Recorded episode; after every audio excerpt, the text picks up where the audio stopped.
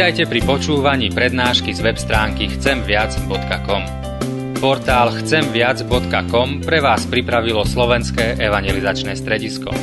Nech vám táto prednáška poslúži na duchovný rast a múdru orientáciu v živote. Dajte ju do pozornosti aj iným. Pridajte si nás na Facebook alebo Twitter. Chcemviac.com Viac ako dáva tento svet. Když je řeč o tom Pavlovi a Silasovi, důkladně zbičovali, zavřeli je do vězení a žalářníkovi poručili, aby je dobře hlídal. On je podle toho rozkazu zavřel do nejbezpečnější cely a pro jistotu jim dal nohy do klády.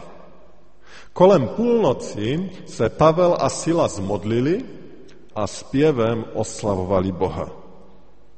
Ostatní vězňové je poslouchali.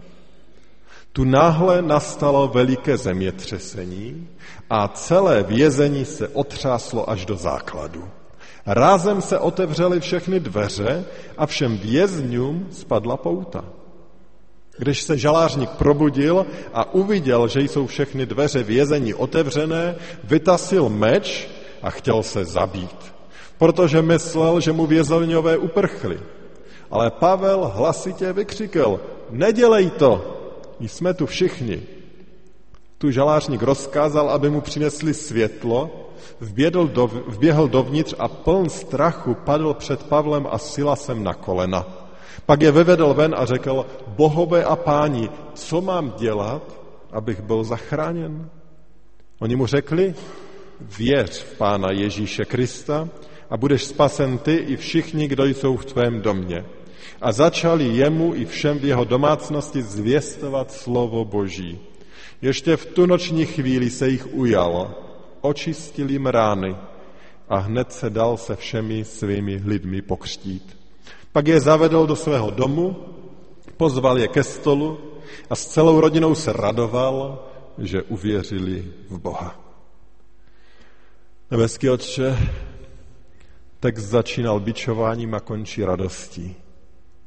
Ať už je v našem srdci cokoliv, prosíme tě, abys to proměnil v radost. Ne v radost plitkou, ale radost, která vychází z poznání tebe, jediného Boha. Amen. Můžete se posadit.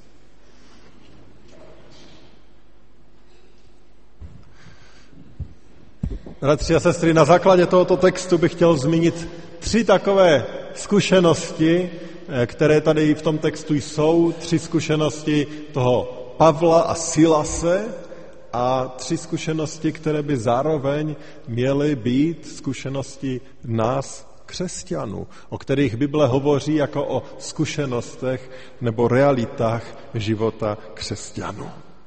Podívejme se společně na ně. To první, a už jsem to zmínil také, to bylo to negativní docela, to utrpení. Pavel a Silas trpí pro Krista. A Boží slovo opakovaně hovoří o tom, že křesťané budou pro Krista trpět.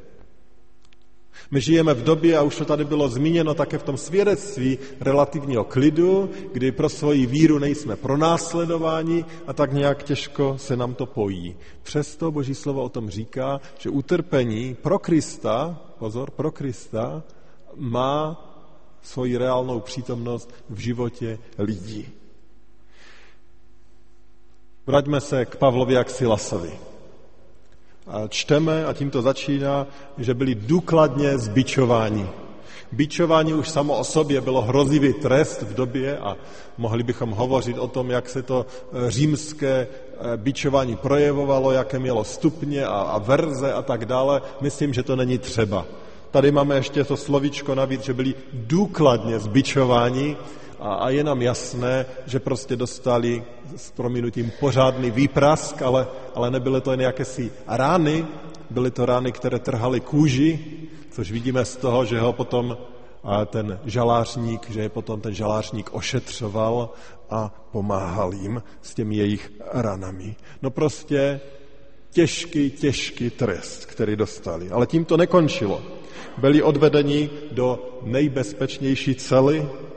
Určitě to nebyla cela, jaké je známe dnes. Pravděpodobně jakási zatuchla kopka, kde se to hemžilo spoustou nejrůznějších havětí. Navíc jim vložili nohy do klády.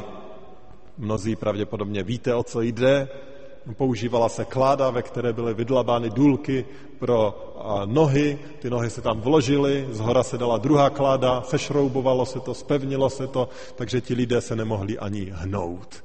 Nemohli si zajít na záchod, nemohli odkopnout dotírajícího hlodavce, no proměrně hodně nedůstojné podmínky. A to potkalo Pavla a Silase. Proč? V tom našem textu jsme vlastně neslyšeli proč. Ono to začalo už tím trestem, tím bičováním. Proč? Kdybyste si zalistovali ve svých biblích a klidně se tam na to doma podívejte, tak tam je jedna zajímavá situace. Je tam řeč o ženě, která byla posedla a kterou, které apoštolové Pavel a Silas pomohli a zachránili uzdravili toho demona, kterém je tam řeč, zahnali a ona byla uzdravena. Člověk by řekl, proto do vězení? No ono to má jeden háček. Byli totiž lidé, kteří toho jejího zoufalého stavu zneužívali a vydělávali na tom dobré peníze. A ti se samozřejmě nahněvali, protože přišli o zdroj financí a to je nesmírně pobuřovalo a dohnali to tak daleko, že vyvolali pobouření, aféru a ti dva skončili ve vězení. Pavel se Silasem sedí ve vězení, protože si cenili lidský život a měli soucit s člověkem. Kdežto ti, kteří tu ženu vlastnili, ti otrokáři, kteří měli zisk z jejího chování, hodnotu lidského života, úctu k lidskému životu značně neměli. Byl to pro ně biznis, bylo to pro ně zboží. V historii bychom našli spoustu podobných situací, kdy se lidé postavili za důstojnost lidského života. A v minulých letech jsme, eh, bylo, se hodně eh, mluvilo o zrušení otroctví, protože bylo velké výročí a i zatím vidíme práci mnohých věřících lidí, kterým došlo ty zvěrstva otroctví a kteří usilovně a dlouhodobě bojovali, především v Anglii, za to, aby otroctví bylo zrušeno. Ale, ale chci říct dneska jiný příklad. Chci zmínit příklad, který eh, na senioratním presbyterstvu eh, zmínil emeritní biskup Pienta, když jsme měli svoje školení. A on hovořil o evangelickém faráři Dietrichu Bonhoferovi. Tento člověk v době, kdy Hitler přišel k moci a začal realizovat svůj program, nezůstal sticha. Mnozí byli potichu. Mnozí evangelici byli potichu. Mnozí evangeličtí faráři a biskupy byli potichu a nejen potichu, aktivně přikyvovali tomu, co Hitler chystal, plánoval tomu, čeho se dopouštěl i na Židech. Ale Bonhoeffer a, další, určitě nebyl sám, e, tiše nezůstali. Ozvali se, ozývali se. A jedna z prvních věcí, co přišla na Bonhoeffera, bylo, že mu důrazně domluvili, pokutovali ho a zakázali mu. Zakázali mu se vyjadřovat, zakázali mu kázat, ale neposlechl neposlechl slova zákona, kterým mu operovali. Nakonec byl uvězněn v roce 1943 a 9. dubna 1945, pouze měsíc před koncem války, byl v koncentračním táboře Flossenberg na přímý rozkaz Hitlera popraven. Člověk, kterému nebyl lidský život lhostejný který se ozval a který taky zaplatil cenu, stejně jako tady zaplatili Pavel a Silas v našem textu. Milí bratři a sestry, křesťané jsou povoláni k tomu, aby mluvili, nemlčeli, ale samozřejmě taky, aby jednali.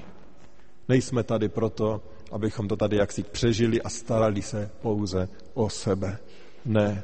Úkolem křesťanů je také to, že máme hájit člověka toho, který je neprávem utlačován, ponižován. Samozřejmě tím klíčovým úkolem křesťana je, abychom přinešli tu, to evangelium, tu dobrou zprávu o tom, co Pán Bůh v Pánu Ježíši Kristu pro člověka udělal. Ale v ruku v ruce s tím jdou další věci, o kterých nemůžeme mlčet, o kterých potřebujeme mluvit, o kterých, kde potřebujeme jednat. A to jsou typy aktivit, které nás samozřejmě neučiní populárními, to jsou typy aktivit, které nás často dokonce asi budou bolet, asi způsobí, že nás někteří vůbec nebudou mít rádi. Možná to bude znamenat, že si budeme muset i vytrpět, tak eh, jako si vytrpěli jiní. A možná i v dnešní době, ačkoliv se nám zdá, jako by všechno bylo úplně v pořádku. Dovolte ještě jeden příklad, řekněme, z té dnešní demokratické doby a společnosti. Je to příklad paní Lindy Gibbonsové. Je to žena kanaďanka, která strávila z uplynulých 17 let téměř 8 let ve vězení. Z posledních 17 let strávila 8 let za vězení, ve vězení. A víte, jaký byl její zločin? Tiše protestovala proti umělým potratům. A to příliš blízko potratovým klinikám v Torontu. V Kanadě je totiž nelegální protestovat proti potratům v okolí potratových klinik. A paní Gibsonová tento zákon nerespektovala, považovala ho, že je protiústavní a tak jen tiše s transparentem stála u protipotratové kliniky a když se někdo zastavil a měl s ní rozhovor, tak dala svoje odpovědi. Ona sama interrupci kdysi podstoupila a chtěla se vzepřít těm lžím toho potratového průmyslu a toto považuje za své povolání, za své poslání. A tak vždycky přijde, postaví se, na několika hodin, v lepším případě dnu, přijde udání, policie ji zatkne, odvedou ji do vězení a v rámci zrychleného procesu je na několik týdnů, měsíců uvězněna. Potom přijde ven, navštíví svoje děti, svoji rodinu, udělá transparent a jde si tam zase postavit. 17 let. Osm z toho strávila ve vězení. Ta situace je samozřejmě složitější a šlo by tady o tom hovořit dlouze, to tady dneska nemůžeme. Ale mojí otázkou je, k čemu mě Pán Bůh volá? Nejsou věci, které taky potřebujeme i my jako křesťané, ať už jako jednotlivci, ať už společně pojmenovat, ozvat se, ukázat nad jejich destruktivitu? Já myslím, že určitě je. A my jako křesťané potřebujeme mít otevřené oči, o to víc otevřené srdce, abychom nemlčeli. Pokud člověk chce být věrný Pánu Bohu, tak, tak nemůže mlčet. Ale když člověk nemlčí, a to je vlastně ten první bod, o kterém stále hovoříme, tak je třeba zaplatit cenu. A otázka je, zda jsme na to připraveni. A nebo raději proto, aby nás to něco nestálo, proto raději budeme potichu a možná si budeme klepat po ramenou, že věci umíme eh, pojmenovat správným jménem, když jsme někde na biblické hodině, nebo když to řekneme manželce doma v obývaku. Ne, ta naše výzva je, abychom uměli veřejně pojmenovat to, co je třeba pojmenovat. Samozřejmě ne každý to dokáže, ne každý má přehled, vhled, ale Pán Bůh si povolává takové lidi a my bychom se měli modlit o to, aby si povolával ty, kteří se ozvou a kteří obstojí. Pavel se Silasem za svoje činy trpěli. A jisté utrpení pro Krista a pro pravdu bude něco stát každého, kdo nebude mlčet. A teď samozřejmě nemluvím o utrpení, které přichází jako důsledek hříchu člověka, ale jako utrpení, které vyplývá z poslušnosti Bohu. A dovolte, že tady přidám citát Komenského a omlouvám se prezbiterům, kteří už ho slyšeli. Komenský k utrpení, nebo definoval postoj křesťana v utrpení a říká, viděl jsem, že snadné je nejen činit, co Bůh chce, ale i vytrpět, co Bůh ukládá. Nejední tu totiž snášeli od světa poličkování, plívání i bytí a přitom plakali radosti, vztahovali ruce k nebi a chválili Boha, že je uznal za hodné vytrpět něco pro jeho jméno. Aby tak v ukřižovaného nejen věřili, ale také byli sami křižováni jemu ke cti. Jiní, které to nepotkalo, záviděli tamtěm se svatou závistí. Přeskočím trošičku. To vše pak pochází z toho, že se Bohu tak oddali celou svou vůli, aby chtěli, nechtěli dělat nic jiného a nesnažili se být ničím jiným, než chce Bůh. Tolik Komensky. Mohli bychom tady citovat více a doporučuji si přečíst. Já jsem citoval ze starého překladu, protože teď vyšel i nový překlad v češtině 21. století ale ten jsem už půjčil, takže ho už nemám, tak jsem musel zacitovat ze starého překladu, ale kdo by chtěl někdo, a tady teď vložím takovou reklamní vsuvku, si objednat knihu Labyrint světa a raj srdce, tak to můžete jít klidně dneska udělat u sester s literaturou, je tam listina, kde se můžete zapsat, opravdu silně doporučuju. Ale, ale vrátím se tady. Oni tady říkají, že křesťan z radosti trpí, říká Komensky. A to nepíše v 21. století, to mluví v době, kdy se zabíjelo pro víru, v pobělohorské době. A on říká, že ti, kdo netrpí, tak tě závidí těm, kdo trpí. Že oni nemají tu vysadu, aby trpěli pro boží jméno. To je až nereálné, to nám až, až nejde vůbec na náš mozek, to až nedokážeme pochopit. A on potom říká, odkud se může vzít taková síla, takový postoj. A on říká, to vychází z Bohu, z toho, že jsou Bohu tak oddáni celou svou vůlí, že nechtějí dělat nic jiného a nesnaží se být ničím jiným, než co chce Bůh. A tak tam připravenost a vytrvalost něco i vytrpět vychází z toho, že naprosto se chceme podřídit boží vůli. To říká Komensky. A my vidíme, že to je možné, protože Pavel a Silas to dokázali. A oni byli lidé jako my a pokud oni to zvládli, tak věřím, že i dnešní člověk to může zvládnout. A modleme se, abychom zvládli to, co Pán Bůh naloží, to, co musíme třeba i vytrpět pro pravdu a pro jeho jméno. Dlouze jsme se zdrželi u toho utrpení, ale dneska máme neděli kantáte a to je to druhé, co bych chtěl říct, že Pavel a Silas oslavují Boha. A křesťan má být charakterizovan tím, že oslavuje Boha. A ti dva, kdy po důkladném trestání, stovky kilometrů daleko od domova, nohy v kládě a oni se modlí a zpěvem oslavují Boha. Máme dnes tu neděli kantáte, zpívejte. A samozřejmě, že nejde jen o to, že máme zpívat hezky na bohoslužbě, nejde o to zorganizovat dobré koncerty, nejde o to, abychom měli mnoho pěveckých sborů a dobrých, ne, jde o něco mnohem víc. A myslím si, že ten dnešní text nám tak dává do té správné perspektivy. Že ten spraven, to pravé zpívání je zpívání, které vychází z našeho srdce, ať už jsou okolnosti jakékoliv. To je to zpívání, které se Bohu líbí. Zpívání, které oslaví Boha. A o tom je vlastně tady řeč. Právě ta píseň na boží chválu má totiž obrovskou moc. A právě v době utrpení to může být extrémně důležité, protože odvrací pozornost z mých problémů, z mých těžkostí na Boha, v kterém jediném je odpověď a řešení. Proto je to tak důležité. Ale nejenom v utrpení, i, i v časech dobrých, kdy tak lehko člověk zapomene na Pána Boha. Opět odvrací pozornost ode mne, od mé pohody k Bohu a k jeho dokonalosti. A tak vás povzbuzuji, abychom opravdu zpívali. Mohli bychom tady mnoho mluvit o předchozích generacích, znáte to dobře, kolik oni uměli písní, my mladí to vůbec neumíme, já jsem v tom úplně hrozný, že já bez zpěvníku ani ránu. A naší babičky, dědečkové, starší, kolik desítek slok písní a všechno to znali na spaměti, na spaměti a člověk žasne. A já myslím, že to je přímo uměrné právě i tomu utrpení, které zažívali a i tomu, že utíkali se k Pánu Bohu a měli tu píseň u sebe.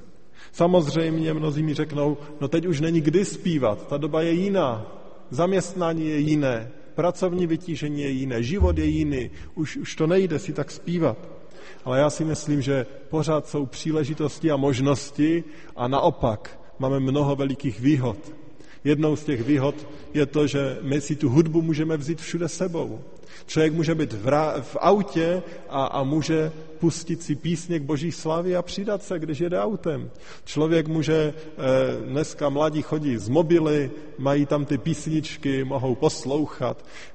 Samozřejmě ten zpěv, když přímo zpíváme, je úžasný a je podstatný, ale když to nejde, tak i, i to naslouchání je obrovským způsobem důležité a, a povzbudivé. A já sám to zažívám, jaký to má dopad na mě, když si pustím písně, které opravdu oslavují Pána Boha. Jak to člověka nasměřuje, jak mu to dá perspektivu.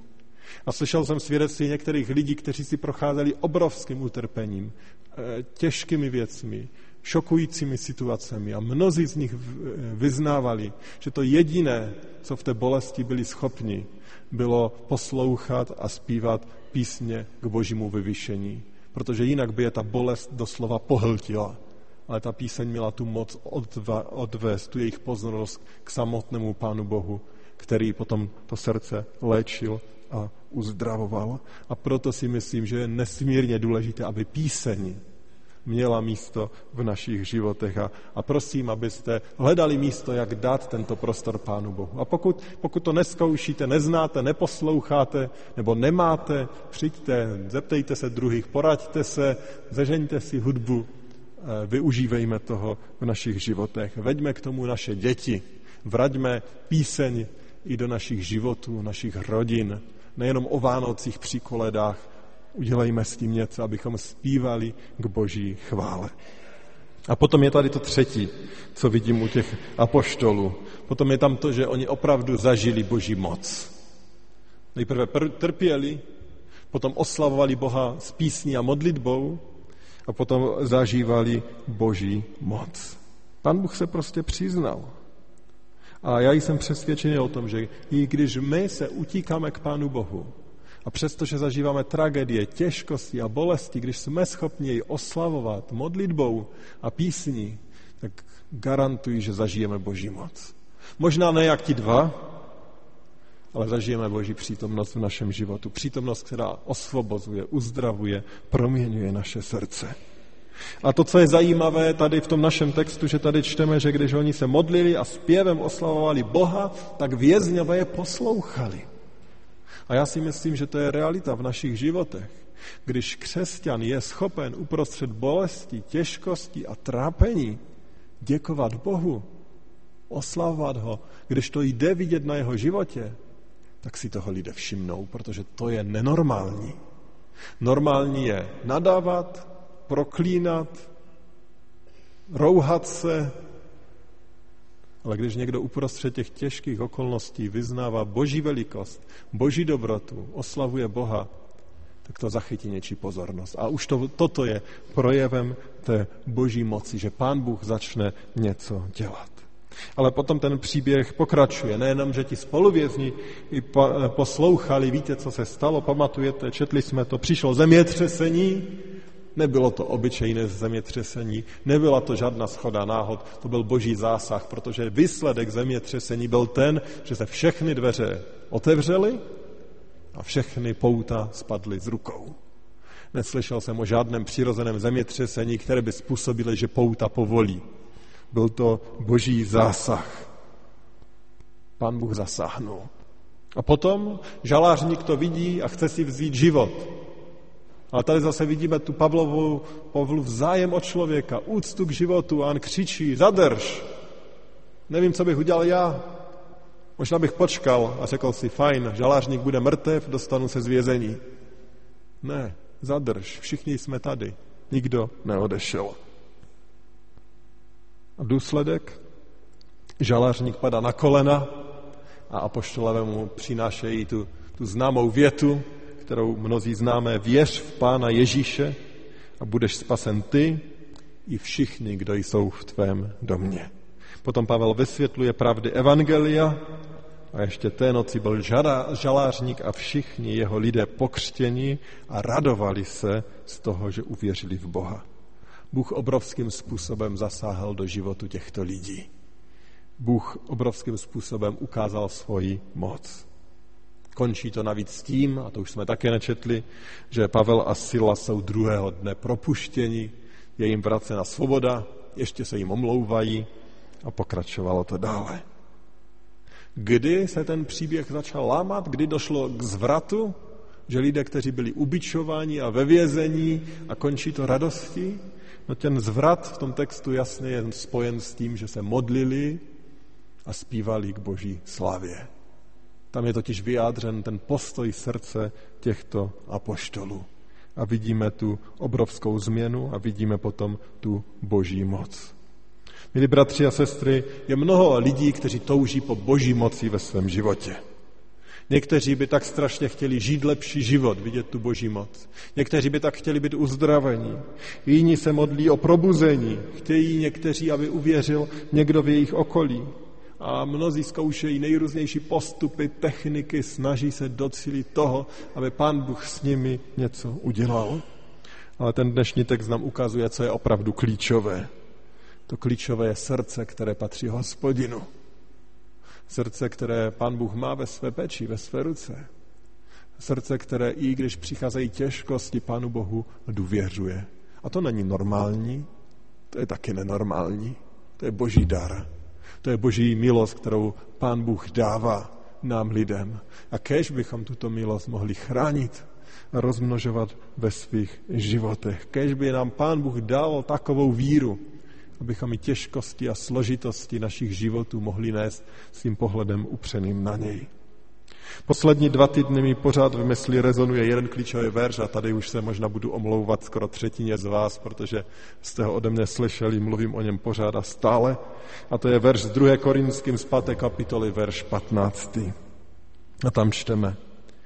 Ježíš za všechny zemřel proto, aby ti, kdo jsou naživu, nežili už sami sobě, nebrž tomu, kdo za ně zemřel i vstal. Ježíš zemřel proto, abychom nežili sami sobě, ale jemu, který za nás zemřel a vstal. Abychom nežili sami sobě. Abychom neměli Pána Boha jako toho, který tady je jen pro nás. Ono to je naopak. My tady jsme pro něj. My tady jsme pro něj abychom nežili sami životy sami sobě. Abychom nežili své životy ve víře, že Pán Bůh se nás postará, nebo jen ve víře, nebo v přesvědčení, že On je tady pro nás. Ale protože toto všechno je sice pravda, ale je to druhotný efekt toho, že my se rozhodneme žít pro něj. Že my se rozhodneme, že nebudeme žít pro sebe, ale, ale pro něj. To je ta výzva. To je to samé, co říkal Komensky. To je to samé, co písmo mluví na druhých, na jiných místech. Nejde to o to, že čekáme na ty momenty, kdy se chceme dát Pánu Bohu. Kdy mu chceme sloužit, protože teď nás povolal, teď to cítíme, teď to vnímáme. Ale že stále žijeme pro něj, že jsme mu vydaní. A že se ptáme, jak víc mohu žít pro tebe. Jak míň mohu žít pro sebe.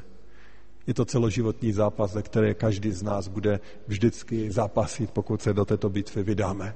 Ale věřím, že pokud se na tuto cestu vydáme, tak sice je velice pravděpodobně, že to bude znamenat utrpení, takže to není dobrý biznes tuto zprávu přinášet. Ale na druhé straně jsem přesvědčený, že nám potom Pán Bůh dá srdce, které jej dokáže oslavovat i v těžkostech, a že skrze to budeme schopni zažívat boží blízkost, boží moc. Už tady na této zemi, ale o to víc jeho velikost a vznešenost, když u něj strávíme věčnost. Kež by Pán Bůh dal, abychom životy tady na zemi žili pro něj a věčnost prožili s ním. Amen.